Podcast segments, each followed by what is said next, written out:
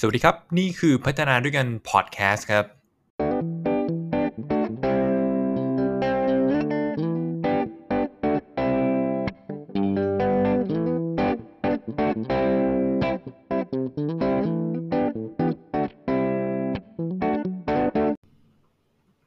พัฒนาด้วยกันพอดแคสต์ตอนที่ 81 นะครับ เราจะพูดคุยกันเรื่องกลยุทธ์ของการสื่อสารครับ เพื่อให้คุณ สื่อสารได้อย่างประสบความสำเร็จครับ สวัสดีครับ พัฒนาด้วยกันครับ ผู้เชี่ยวชาญด้านการกำหนดกลยุทธ์ และพัฒนาพนักงานให้มีศักยภาพสอดคล้องกับเป้าหมายขององค์กรครับ วันนี้ตอนที่ 81 เราคุยกันเยอะพอสมควรนิดหนึ่งในเรื่องเกี่ยวกับการสื่อสาร ซึ่งเป็นคุณค่าที่ผมให้ความสำคัญมาก ๆ ตลอดมานะฮะเราหลีกเลี่ยงไม่ได้ครับ ในเรื่องนี้ไม่ว่าคุณจะทำงานแบบไหน คุณสะดวกใจที่คุณจะทำงานอยู่หน้าโต๊ะ หน้าจอคอมพิวเตอร์คนเดียว แต่คุณก็ต้องสื่ออะไรออกไปอยู่ดีนี่ใช่ไหมฮะไม่ว่าจะเป็นลูกค้าของคุณหรือว่าเพื่อนร่วมงานของคุณหรือว่าเจ้านายหรือว่าลูกน้องของคุณ รวมทั้งตัวเราเองก็เป็นผู้รับสารเช่นเดียวกันถูกต้องไหมฮะ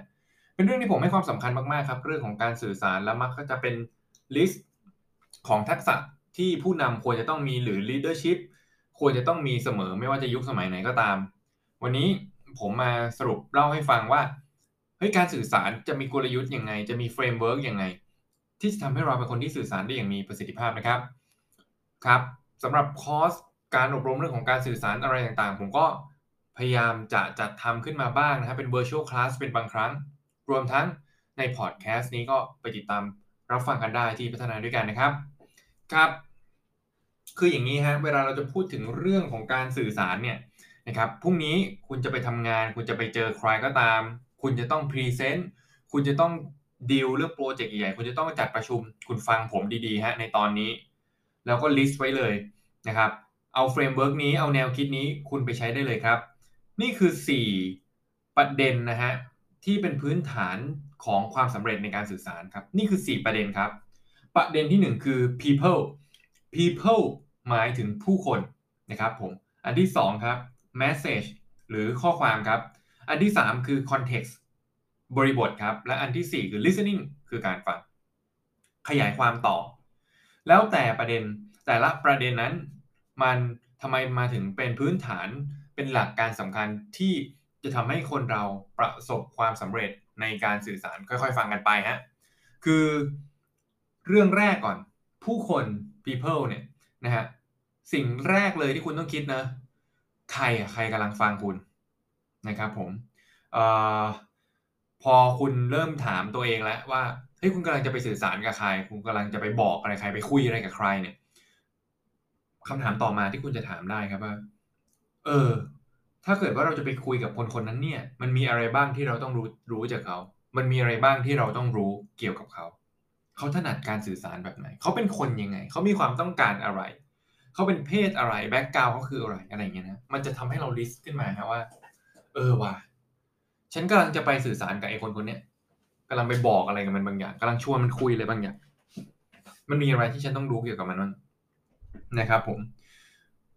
ไม่ว่าคุณจะเป็นผู้ส่งแมสเซจหรือว่าเป็นผู้รับแมสเซจนะครับ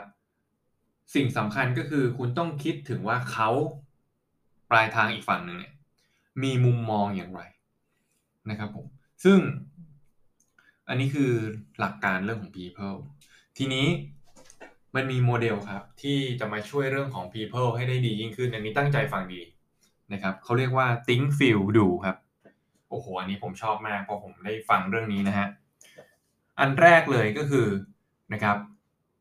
เวลาคุณจะสื่อสารอะไรหลายคนต้องส่งเมลนึกออกไหมหลายคนพิมพ์แชทสมัยนี้เราพิมพ์แชทเยอะมาก หลายคนโทรไปคุยหลายคนเผชิญหน้า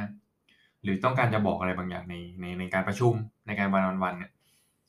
think feel model เออ think feel do ครับ think feel do model คุณนึกเลยฮะเฮ้ยฉันอยากให้มันคิดอะไรจากสิ่งที่ฉันสื่อไปนะฮะนี่คือ think อันที่สองฉันอยากให้เขารู้สึกยังไงอะนะครับ จากสิ่งที่เราสื่อสารออกไปกับเขา อันที่สามครับ ฉันอยากให้เขาทำอะไรนะครับ หลังจากที่รับเมสเซจนี้ มันจะเป็นโปรเซสนี้อัตโนมัติมนุษย์นะฮะคือคนเราจะคิดก่อน แล้วก็รู้สึกแล้วก็ปฏิบัตินะครับผม แล้วก็มันสามารถย้อนกลับมาได้ก็คือ ปฏิบัติอะไรบางอย่างจนเกิดความรู้สึกและทำให้ฉันเกิดแนวคิดอะไรบางอย่างนะครับผมเพราะฉะนั้น think feel ดูนะครับ คิดรู้สึกปฏิบัติคุณไปดึงไว้ในใจเลยฮะเมื่อนึกถึงปลายทางแล้ว คุณอยากให้เขา think feel ดูอะไรนะครับผมแล้วก็ก่อนที่จะจากในประเด็นของ people หรือผู้คนไประลึกไว้เสมอครับ พวกเรามี mental filter ครับ หมายถึงว่าอะไร mental หมายถึงแบบว่าสภาวะทางจิตใจนะครับผม สภาวะทางจิตใจ ความรู้สึกภายในใจของเราเนี่ยนะฮะ คือเรามีมุมมองที่แตกต่างกันออกไปนะฮะเรามีประสบการณ์ในชีวิตที่แตกต่างกันออกไป แล้วมันทำให้เราเนี่ยนะครับผม เอาสิ่งต่างๆ เหล่านั้นมาใช้เป็นเครื่องมือในการกรองสิ่งที่เราสื่อสารไป ปลายทางเขามีเรื่องอะไรที่เขากังวลนะครับผมมีอะไรที่เขาไม่สบายใจ มีอคติอะไรกับบางอย่าง เราก็มีอคติอะไรบางอย่างนะทุกคนล้วนมีอคติ มันคือ mental filter นะครับมันคือจิตใจที่สภาวะทางจิตใจของคนในการกรองข้อมูล เลือกที่จะรับในสิ่งที่ตัวเองถนัดสิ่งที่ตัวเองสนใจนะครับผมโอเค จบเรื่องของคนนะฮะสำคัญมากๆ อันที่สองข้อความครับหรือ message แน่นอนว่าก็คือสิ่งที่เราสื่อไปเนี่ย มันแน่นอนว่าเรา มันมากกว่าข้อความหรือคำพูดอะนะครับผม มันรวมไปถึงหลายคนที่เรียนเรื่องของการพรีเซนต์เรื่องของการขายอะไรต่างคุณจะทราบดีว่าอ่าอ่าอ่า non verbal อะนะฮะ คือเขาเรียกว่าอวัจนะภาษานะครับผม ภาษาท่าทาง สีหน้า น้ำเสียงอะไรพวกนี้มันส่งผลหมด นะฮะดังนั้นเวลาที่คุณจะสื่อสารอะไรออกไป คุณต้องระลึกเสมอครับว่านะฮะวิธีการสื่อของคุณนั้นมันเป็นอย่างไร น้ำเสียงสีหน้าท่าทาง คุณเป็นคนห้วนๆคุณเป็นคนหน้านิ่งๆ คุณเป็นคนพูดโมโนโทนหรือเปล่านะครับผมก็มันส่งผลรวมทั้งแน่นอนครับช่องทางของของสื่อตรงนั้นมันสื่อไป หลายคนชอบประกาศอะไรทางอีเมล ซึ่งมันเป็นช่องทางที่สะดวกต่อคนประกาศ แต่ไม่ค่อยสบายใจกับคนรับใช่ไหมฮะโดยเฉพาะเรื่องสำคัญดังนั้นเนี่ยคุณต้องทำใจไว้ว่าเขาจะตีความใช่ไหมฮะไม่ว่าจะเป็นอีเมล โดยเฉพาะไอ้พวกแชทต่างๆเนี่ยโอ้โหสำคัญมาก หลายคนก็มันมันมันมันห้วนสั้นแล้วก็มีสติกเกอร์อีก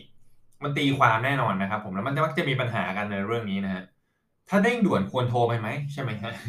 หรือการพูดคุยเผชิญหน้ากันนะครับ ผมเรื่องที่มันซีเรียสสำคัญสำคัญเราต้องไปคุยใน สถานที่ที่อยู่กันสองคนก็พอไหม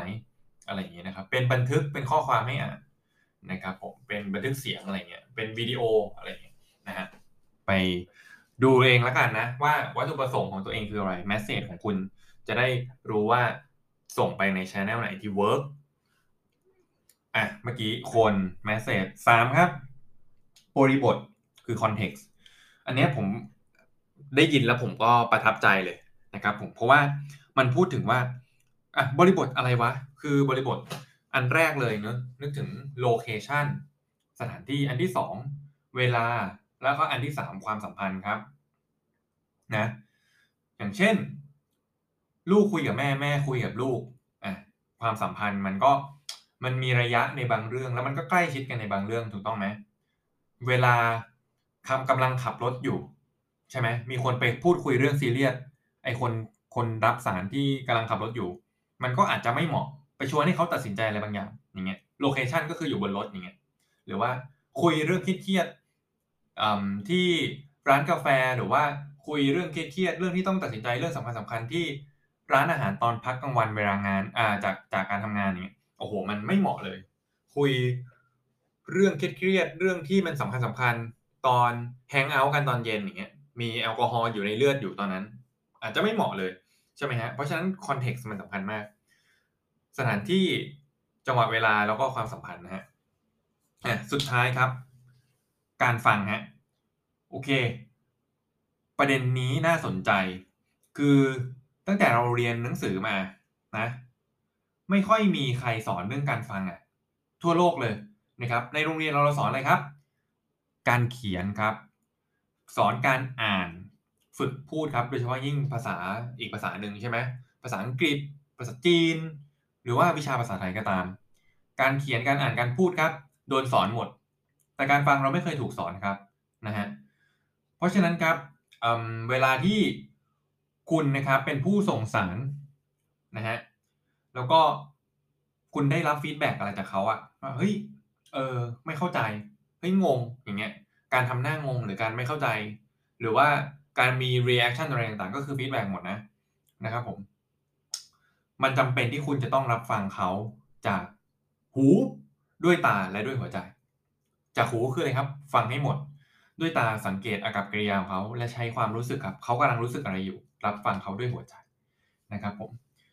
มีเทคนิคง่าย ๆ ที่อยากจะฝากเรื่องของการฟังไว้นะครับ ผมคือคุณต้องมี reaction กลับไปว่าคุณฟังเขาอยู่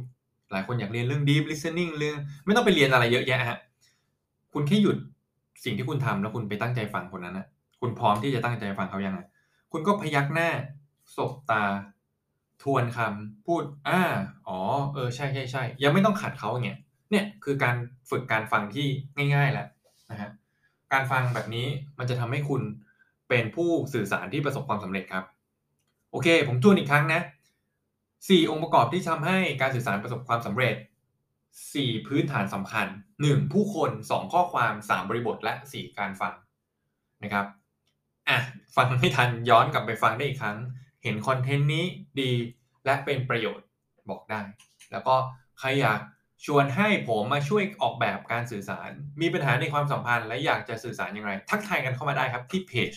Facebook พัฒนาด้วยกัน หรือว่าบล็อกดิพัฒนาด้วยกันครับ